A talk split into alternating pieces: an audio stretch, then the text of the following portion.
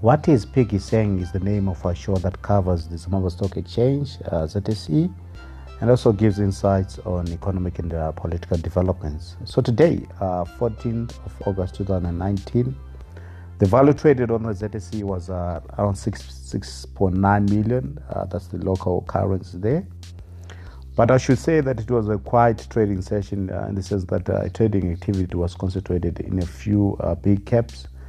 So you found that 2.7 million was in Old Mutual and then the 2.5 million was in Delta. But the main highlight was the movement in the Old Mutual share price. Uh, it picked up 14 cents uh, during the trading session. It's now trading at 21.5, uh, so that's quite interesting. Of course, we've seen that there's a lock-in period on Old Mutual, but that hasn't, hasn't changed um, demand.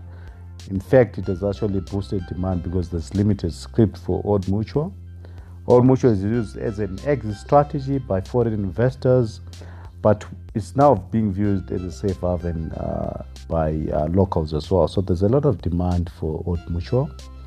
So because of the movement uh, in uh, Old Mutual, along with other gains such as uh, gains in Hippo, Cassava, Delta, and Padenga, the All Share index was up 0.29%. Uh, industrials was up 0.28%. Top 10 was up 0.35. Then on the mining side, there was gains in BNC, so this uh, pushed the mining index up 0.85%. Uh, I think just to comment on the economic uh, front, uh, the main risk that we see is that of uh, food uh, shortages. As you know, there's been uh, one of the worst droughts in Zimbabwe in the past 40 years. So really, there's a threat of you know starvation. Um, according to the World Food Program, a third of the 15 million people in Zimbabwe actually face starvation this year. So there's really need for government to import food uh, along with uh, you know other you know uh, basics as well. So really, what what has also happened with the drought is that you know the low dam levels have really affected electricity generation. So the country also needs to import electricity uh, and fuel as well. So your your petrol, your your diesel. Uh, so it has created a lot of strains on our national treasury. Of course, the Minister of Finance has been trying to push for austerity measures and also attempts to uh, relaunch uh, the Zim dollar through statutory instrument 142.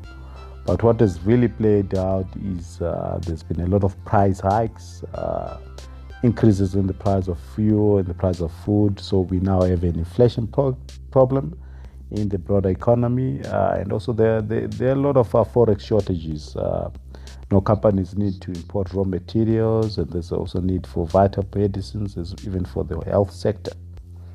But the key risk that, uh, the immediate risk that we see is that of social unrest. Uh, as you follow, uh, the MDC, the opposition party, has come out to say that it will be pushing for demonstrations and rallies starting this week. So that also uh, changes the picture in terms of uh, you know the political landscape there.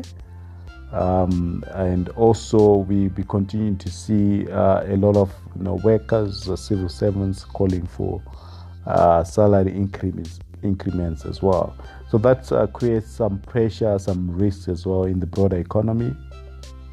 But you'd assume that, uh, given of course these risks and also the you know the uh, GDP contraction forecast that have been put out, you know, a lot of investors will then shift to the ZSE and park uh, their monies there as a safe haven uh, avenue.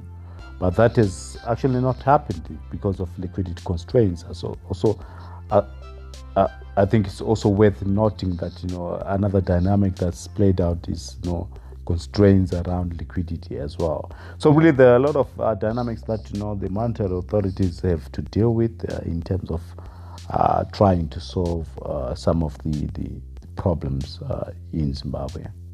So that was all.